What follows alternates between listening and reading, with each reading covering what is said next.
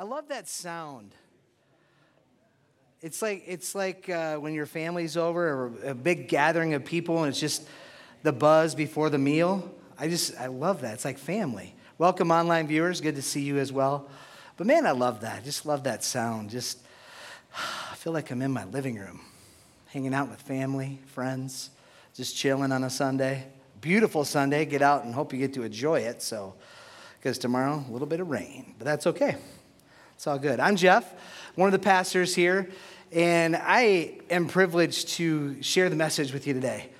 I'm so pumped to, to be able to do this and, and, and just thrilled to, to be up here. This summer, we are going through a series, uh, going through kind of, our, it's our Bible plan, the Bible reading plan you can find on the app uh, and the, the website as well. and we also call that the lectionary. So if you want to give it another title. But today's message, we're going to take a look at uh, one of the passages for today. There's four different passages usually in the lectionary. Uh, and one of the passages we're going to look at today is found in Galatians 6, or Galatians, Galatians 6. Uh, and we're going to talk about that today a little bit. So, however you find it, apps, websites, books, screens behind me, Great, that's awesome. But before we read it, I want to give us a little bit of history. Because Galatia, uh, this is the church in Galatia, and it's kind of a younger church. Uh, and they're trying to seek out what, who's Jesus? Like, who, what does he mean to all of us? What does this mean for us and how we live and, and what we do? Because Paul's hearing some things that he shouldn't be hearing about the church, and the church might be going a certain way. And they're like, how do we do this? They're asking questions. And so Paul is addressing them. And what we call a book, the book of Galatians, is actually a letter written from Paul, the Apostle Paul, to the church in Galatia and to the people. So we're going we're going to read that, but before we read that, I need to tell you a little bit about Paul, the Apostle Paul. Now, he's a Jewish, uh, Jewish man. He's also a Roman citizen, born in the city of Tarsus, in the, the Roman city of Tarsus. And he describes his Jewish heritage in Philippians chapter 3. He says this I was circumcised when I was eight days old I'm a pure blooded citizen of Israel and a member of the tribe of Benjamin, a real Hebrew if there ever was one. I was a member of the Pharisees who demanded the strictest obedience to the Jewish law. I was so zealous that I harshly persecuted the church. And as for righteousness, I obeyed the law without fault. Then Acts chapter 9 happened. Now, if you don't know Acts chapter 9, Acts uh, chapter 9 is dealing with Paul and his persecution of the church, which is Christians. Uh, and what we see, I'm going to give you, I would encourage you to read that, but I'm going to give you a little uh, bullet point version of this. And it goes, it's like this. So Paul is on the road to Damascus, and he is actually on his way to persecute more people and put him in jail, hurt him, do anything he can to him. So he's on his way. And then while he's on his way, God stops him dead in his tracks and says, Why are you persecuting me? Now that's a big deal. He didn't say, Why am I persecuting? Why are you persecuting the Christians, the people who believe in Jesus? Why are you persecuting me? The reason why that's significant is because Paul was a Pharisee. He was a religious leader. And being a religious leader, he knows who God is. He has studied God since he was just a wee little lad. And now God is saying, You are persecuting me because these are my people. So that's why that is significant. Because we kind of, I, whenever I read it, I just kind of brush over that. But in studying for this, I'm like, holy cow, that is a big deal. Because Paul was a Pharisee and a, and, and a religious leader. So from that moment on, Paul embarked on this whole different path of life, following God and doing what God called him to do, something totally different. And actually, what we're going to do is pick up in Philippians 3 because we're going to hear his conclusion about his old life. He says this I once thought these things were, were valuable, but now I consider them worthless because of what Christ has done. So everything he's learned, think about all that you've learned in the past about who, who God is, and now all of this has come to light, and he's saying, All of what I learned is now worthless because of what Christ did. All of it's worthless. Yes, everything else is worthless when compared with the infinite value of knowing Christ Jesus, my Lord. For his sake, I have discarded everything else, counting it all as garbage so that I could gain Christ and become one with him.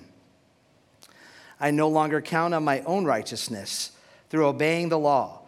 Rather, I become righteous through faith in Christ. For God's way of making us right with himself depends on faith. Again, interesting concept is that I no longer count on my own righteousness through obeying the law. The law requires him to do it himself. Jesus does not require that. We'll get to that in a minute. But from that moment on, from all of this, from this point on, Paul has been talking about and will talk about through the entire New Testament about inner transformation. He is so he he cares about people. He care he went from hurting people and persecuting people to now I care so much about them that I want to I want to tell them about Jesus and he cares about the inner transformation of a person. And the way he sees transformation throughout Galatians and other books of the Bible that he's written is changing our perspective on other people and the cross. Now, when we have inner transformation, when that truly takes place, things on the outside are going to happen as well. There will be an outside, outward transformation. What we do, how we talk, how we react to situations, how we act, how we serve, all those things. So that's a brief summary of Paul and who he is. Let's pray. God, we thank you for who you are. Holy Spirit, come. Teach us today. Open up our hearts. Open up our minds. God, I just, Holy Spirit, I just feel like there's some barriers here, God, that you would just break down those barriers to hear you, to understand you just a little bit more. Break them down, God. We thank you in Jesus' name. Amen. All right, let's dive in. Galatians chapter 6. We're going to start in verse 7 today. Paul says this in verse 7 Don't be misled. You cannot mock the justice of God. You will always harvest what you plant, AKA, you reap what you sow. Uh, I heard a couple chuckles out there. Yeah. Hopefully, you've heard that statement said a few times. I found a, I found a story on the internet because, you know, the internet is always true and always right. No, I'm kidding. It's not. Um, but I found this story, and it actually it speaks to the heart of the idea of mocking God and reaping what you sow.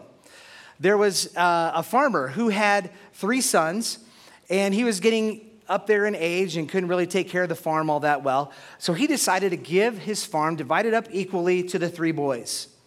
And the first son was so excited. He was very grateful about it. And, and he said, You know what? I am going to make, I am going to, I'm going to grow the best vegetables and herbs the world has ever seen. So every day he got up at like 5:30 in the morning. He's up at the crack of dawn. He is tending, he's hoeing, he's doing all these different things to make his farm the best vegetable producing farm out there. And he's, he, what he does for the first few years is he'll take the profits of the sales of those vegetables, you know, reinvest it back into the, back into the farm. Excuse me. And what he'll do buy technology and, and, equipment and hire more hands. And pretty soon, after a few years of that reinvestment, now it's starting to flourish as this amazing farm that is now producing some of the nation's top vegetables and herbs. And people are coming from all over to hear him and how he does it and how he makes it happen. And so the, the, this son, the first son, the first son went on to really live a fulfilled life. He was really happy and, and really fulfilled in, in everything that was going on. The second son, uh, he decided to do something a little different. He, uh, he said, Well, okay, I'm going to farm a little bit too, but I'm going to sell off part of the farm. So he sold off part of his farm, and then the other part he kept to, to raise potatoes, all different kinds of potatoes to sell all over the country. Uh, and he did okay. I mean, he did just fine. Uh, with the money that he got from the sale of the farm, he bought a house, he bought a car, he bought a boat, some toys, you know, lots of fishing equipment, because that's what I would do. And he, he did all these things, he bought all this stuff, and then he would reinvest a little bit back into the, the farm, not a ton, just enough to get by. And then he was able to take some for himself, and he lived a good life. I mean, he lived average, very, very average, very average life. Um, and then the third son. The third son said, I'm going to do something totally different. He sold off almost the entire farm, kept a little sliver for himself, hired somebody to manage that little sliver, which over the course of a few years actually rotted and became rant. It just couldn't grow anything anymore. It just became horrible because it was mismanaged, and he never went and talked to the people that were managing it for him. He just kind of really didn't care took all the money that he got from the farm and he went out for a few years and he traveled the world, lived lavishly. Well, you know as well as I do, the money's going to run out. And it did. And he ended up poor, a poor guy, poor and destitute and miserable. Now, all three of these sons got exactly out of the land what they put into it. They reaped what they sowed. God being mocked is like the third son. And I found myself doing this at times as well, where you make it look like you're working really hard on the outside. You're living the life of somebody who has worked their tails off to make get money so they can go and travel and do these things. When in actuality, that's not the case. See, here's the thing God knows. You can't pull the wool over God's eyes. God knows exactly what we're doing. It's what we think that we're trying to do is impress people and say, you know what? And that's mocking God. That's mocking him and saying, hey, look at me. I can do these things. And God's like, uh, uh, uh. I know what's going on here. I know what's happening. Let's listen to the next few verses here. Paul talks about verses 8 and 9. Those who live only to satisfy their own sinful nature will harvest decay and death from that sinful nature. But those who live to please the Spirit will harvest everlasting life from the Spirit. So let's not get tired of doing what is good. At just the right time, we will reap a harvest of blessing if we don't give up. Have you ever felt like, have you ever worked at a job where you felt like you just, you never see the results? Like you just feel like you're just doing and doing and doing, and you just, hope that you're making a difference. And then you're like, am I really? Maybe you volunteer somewhere and the same thing is happening. I remember I, being a youth pastor for so many years, I would say that in the church, youth ministry and children's ministry are some of the thank, most thankless jobs because we don't see, unless the kids stay in the church, we don't see the fruit of what's going on. We don't get to see that. So thank Becca next time you see her because she's amazing. She is, I love her. She's great. So, being a youth pastor, I, I'm like, I don't, I don't know if I'm ever going to see the, am I, every once in a while, I would just get this thing inside that would just be like, am I really ever going to see anything? Am I, am I actually making a difference in the lives of these students? I have no clue. A few years ago, I was on Facebook, the best thing in the world. Not. Okay, so I would, but I was on Facebook and I found one of the students, one of my students from 15 years ago, he was on there and he had posted pictures of a missions trip he was on. I'm like, this is awesome. Michael, way to go. So then I messaged him and, you know, chatted. He goes, yeah, I'm a youth pastor. And I just went, what? Mind blown. Are you serious? Yeah, the stuff that we did way back. I'm like, are you kidding me right now? And then 10 years ago, I had a group of guys that, uh, I, was, I was just leading a, a life group among, in, our, in our youth ministry. And these guys, one is a missionary, one is, uh, he's actually the worship pastor at Substance Church. I mean, it is, and one of them owns his own business, and they are utilizing the gifts that we allowed them to use in youth ministry. I'm like, are you serious? So whenever I felt that, like, it was like, okay, is this, I, am just, I don't know if this is right for me. I don't know if this is what I should be doing. God was always saying, yes, don't give up, yes.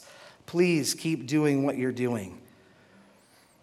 And I think that you know, in writing this, whenever I write a message, I try to say, okay, God, speak to the people. This isn't about me. And I, in writing this, I believe that maybe some of you are tired. Some of you are very tired. You've been doing, doing, serving, not just here at River Heights, anywhere, but you're just you're doing and you're not getting any recognition for it. No thank yous. And not that you're out to look for recognition but just a thank you every once in a while would be great. Or hey you're doing a good job. And i think somebody there's a few people in here that that's not happening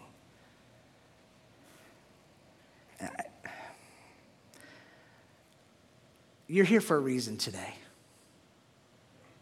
if nothing else you're here to hear this from God. Well done. You're doing great. Good job.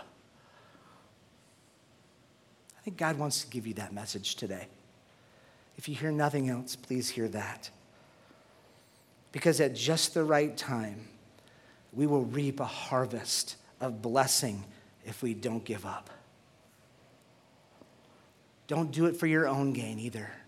Do it for the people. Do it for the person you're serving, the people you're serving. Do it for them. Paul continues in verse 10. Therefore, whenever we have the opportunity, we should do good to everyone, especially to those in the family of faith. Now, this is referring back to verses 1 through 3. Paul says, he starts the letter out this way Dear brothers and sisters, if another believer is overcome by some sin, you who are godly should gently and humbly help that person back into the right path. And be careful not to fall into the same temptation yourself. Share each other's burdens, and in this way obey the law of Christ. Now, verse 3 is harsh, but it's so true. If you think you are too important to help someone, you are only fooling yourself, and this is the harsh part you are not that important.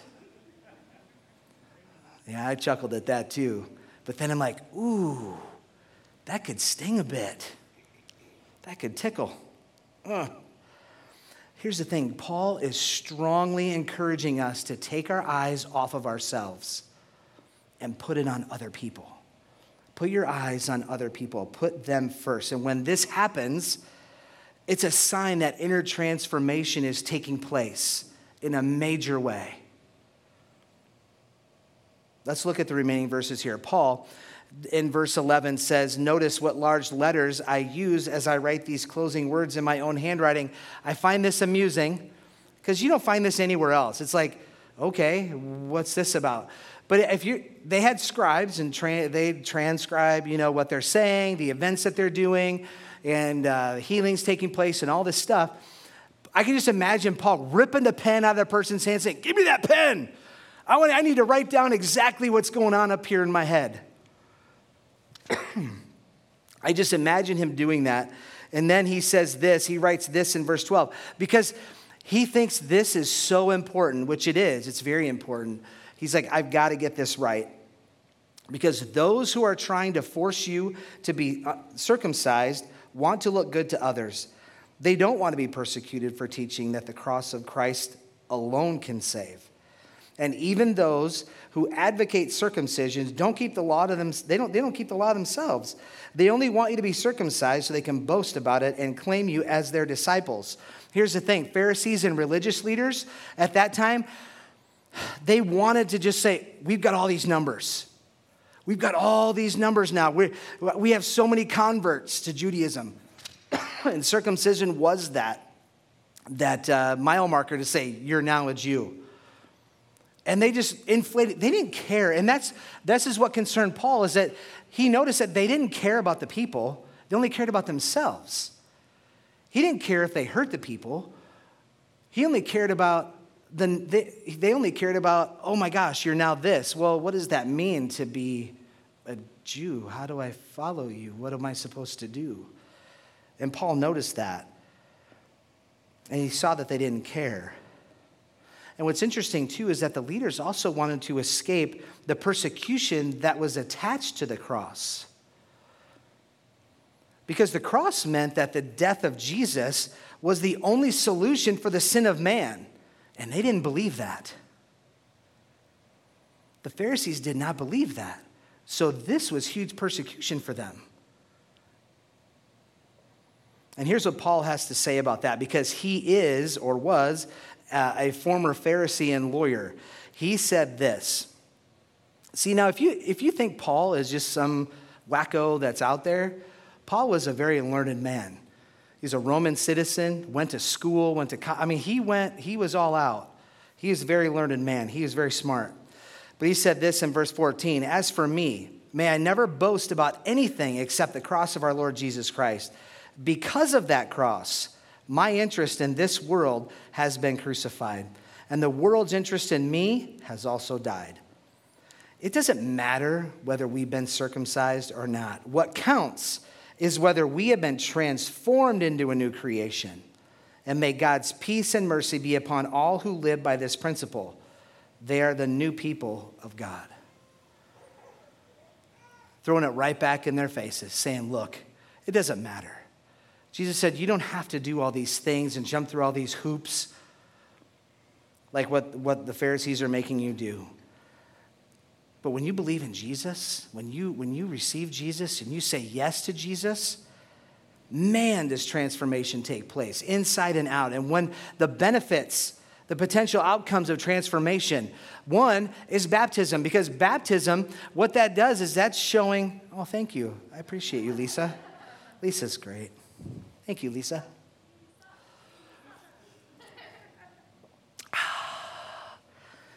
cool water. All right. But baptism is an outward showing that it's, it's confirming the transformation that's going on inside you. And so you're saying to everybody else, instead of standing on a street corner, pounding a Bible, saying, Believe in Jesus now, you're getting baptized and saying, I believe that Jesus is the Lord. That's what you're saying. And in fact, we have a baptism coming up in August. I'm not trying to gain more numbers, but if you feel compelled by the Holy Spirit to be baptized, I would encourage you come talk to me, talk to, to Pastor Gay, talk to any one of us. Sign up on your connection card. It would be great to have you be a part of that baptism because that's going to be amazing. When you go down in that water and you come back up, you're just refreshed and renewed. It's an amazing feeling when that happens. I would encourage you to do that. Another outcome, potential outcome of transformation is your speech. You're going to begin to notice that you address people maybe a little differently than you used to. Something that used to set you off, now you find yourself being calm, cool, and collected, and you're like, wait a second, who are you and what have you done with Jeff? But that's what can happen when you have that transformation take place. Your actions, oh, wait, we got, oh, I skipped a verse. Holy, can't do that. Proverbs 15, 4 says, Gentle words are a tree of life, a deceitful tongue crushes the spirit. Before crushing the spirit, after your words can be a tree of life. That's the transformation that can happen. Do you want your words to hurt or do you want them to heal and grow? actions are another potential outcome of transformation. There are a couple schools of thought, a couple ways of thinking this, and these are negative. If I do for you, then I'm going to get something in return. Right? Tom, if I do this for you, then I expect something back. Got it? That's what's going to happen. Another one. I've done all these things for you, and you've done nothing for me. Isn't that a song? I've done everything for you. Sorry, if you're too young, that's an old song, but But it's so true, though, right? That's people's thought processes. That's before transformation. We think that way. And then after transformation, it says in Galatians 5 For you have been called to live in freedom, my brothers and sisters, but don't use your freedom to satisfy your sinful nature. Instead, use your freedom to serve one another. Before, you're, it's to satisfy yourself. After, it's to serve each other in love and not demand anything in return or expect anything in return. Bottom line is this, guys. Throughout this entire passage of Galatians chapter 6, Paul is talking about two things. He's talking about others and the cross. Those are our major focuses here, are those two things. It kind of reminds me of uh, the greatest commandment. Jesus was confronted by the, the Pharisees, and they said, What's the greatest commandment? like they're trying to trick him. And he goes, Love the Lord your God with all your heart, soul, mind, and strength. And the second is just like it love your, love your neighbor as yourself. The cross and others. It's the same focus. How many of you have cell phones? Everybody's laughing, like, duh. Now, when you charge your phones, how long does it typically take? A couple hours, maybe, maybe all day if you've like let it go to 0%, right? Um, our minds are wired differently as well. Extroverts, got any in here? A couple? There's like four. Really, dude? I thought you like get up and run around the room a little bit. No, I'm kidding. But extroverts, it takes our minds minutes to a couple of hours to recharge. Introverts, a year? Just kidding, just kidding. It may take you a couple days to recharge, but here's what, here's what Galatians says Galatians says that we, whenever we have the opportunity, do good for everyone. Whenever we have the opportunity. So even when we don't feel like it, and somebody calls you, I, two weeks ago I had a phone call. Hey, Jeff, can you help us move? Friday, July 3rd or I did this last service. It's first, Friday, July 1st. Yeah, no problem. Got a trailer, we were ready to go. Then that morning, it was nice out. All my family was home. I'm like, oh, it's boat day. Oh, no, it's not. I'm going to go help somebody move today. Yay. Got a phone call at noon. You don't need to help us move today. So here's the thing. I don't know. I'm just just spitballing a little bit here, but it's just awesome when you say yes without hesitation and you say I'm going to do this and I have no nothing in return. What can happen? I mean, who actually loves to move? Nobody does. I mean, nobody. I love to help people. I got no problem with that. But I, it's just the thing about it is, guys, when we have, when we, when we take up this opportunity to do good for everybody, I, I pray that our eyes are always open to seeing the opportunities that God puts in front of us. And when you see it, act on it. Don't hesitate. Act on it. Joseph Addison, who is a playwright, he coined this phrase in 1713, and you might recognize it He who hesitates is lost. Don't hesitate. If somebody needs your help, say, Yeah, I'm there. The cross is another focus that Paul focuses on. The cross reminds us of a few things. One, that we're sinners, that we go against what God wants us to do. The cross reminds us of why Jesus died on the cross as well. And the cross reminds us that we cannot earn salvation. If we could earn salvation, there's no point for the cross, there's no need for it if we can earn it. Focusing on the cross helps us focus on Jesus. The stronger our relationship with Jesus is, the more we, won't, we don't want to do the things we used to do we crave to do what God wants us to do. If I could have the worship team come up, I want you to look at Colossians 3. 3 10 and 11 says, Put on your new nature.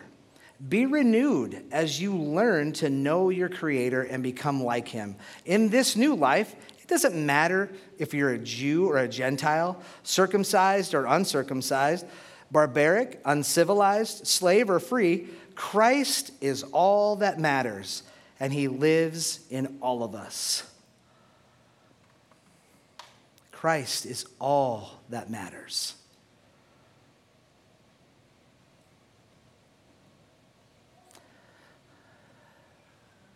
Tough question. Is he all that matters to you?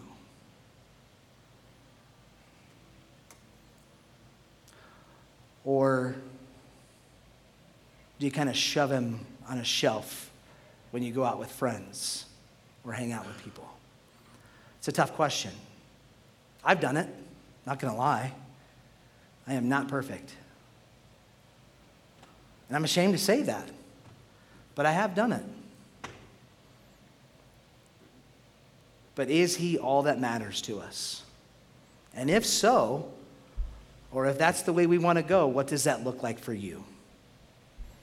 And when we practice focusing on other people and focusing on the cross, we are on our way to inner transformation, to a new creation.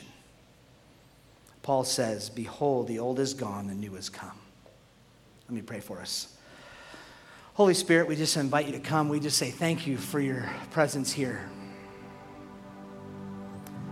And God, maybe we have not had recognition, just a simple thank you for all the hard work we've done, and maybe it's been decades. And I just feel like you just want to say, Well done. You're doing awesome.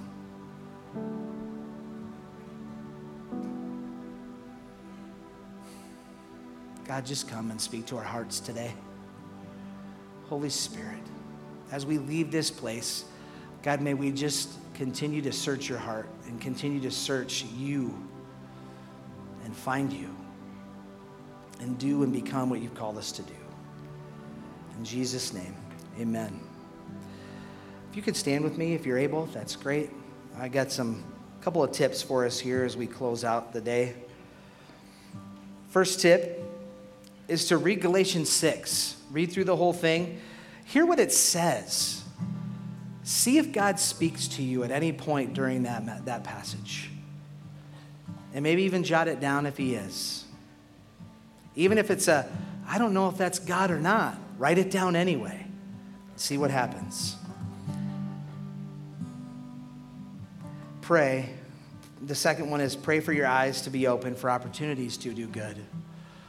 Sometimes our own schedules get in the way, and what we do, we're so busy with life that we don't take the time to just see what's in front of us.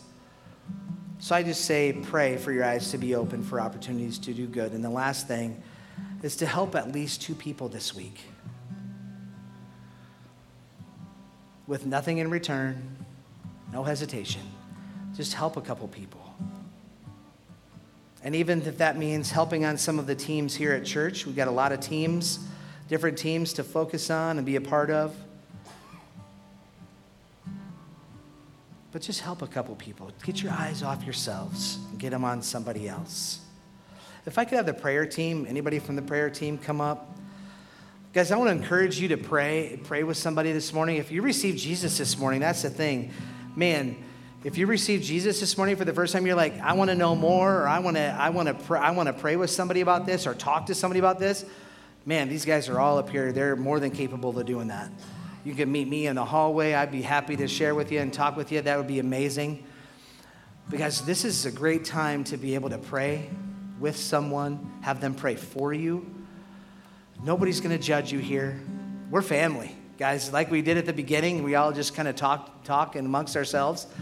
This is talking amongst ourselves, just a little more specific and a little more uh, quiet time together. So I would encourage you if you need healing for anything, if you need prayer for something else that's going on in life, over the next song, during the next song, come on up and just receive prayer. They'll stay as long as you need to. All right, guys? Love you, man. This is such a privilege to be up here and share with you guys. So just enjoy the next song. Hear God during the next song. God bless.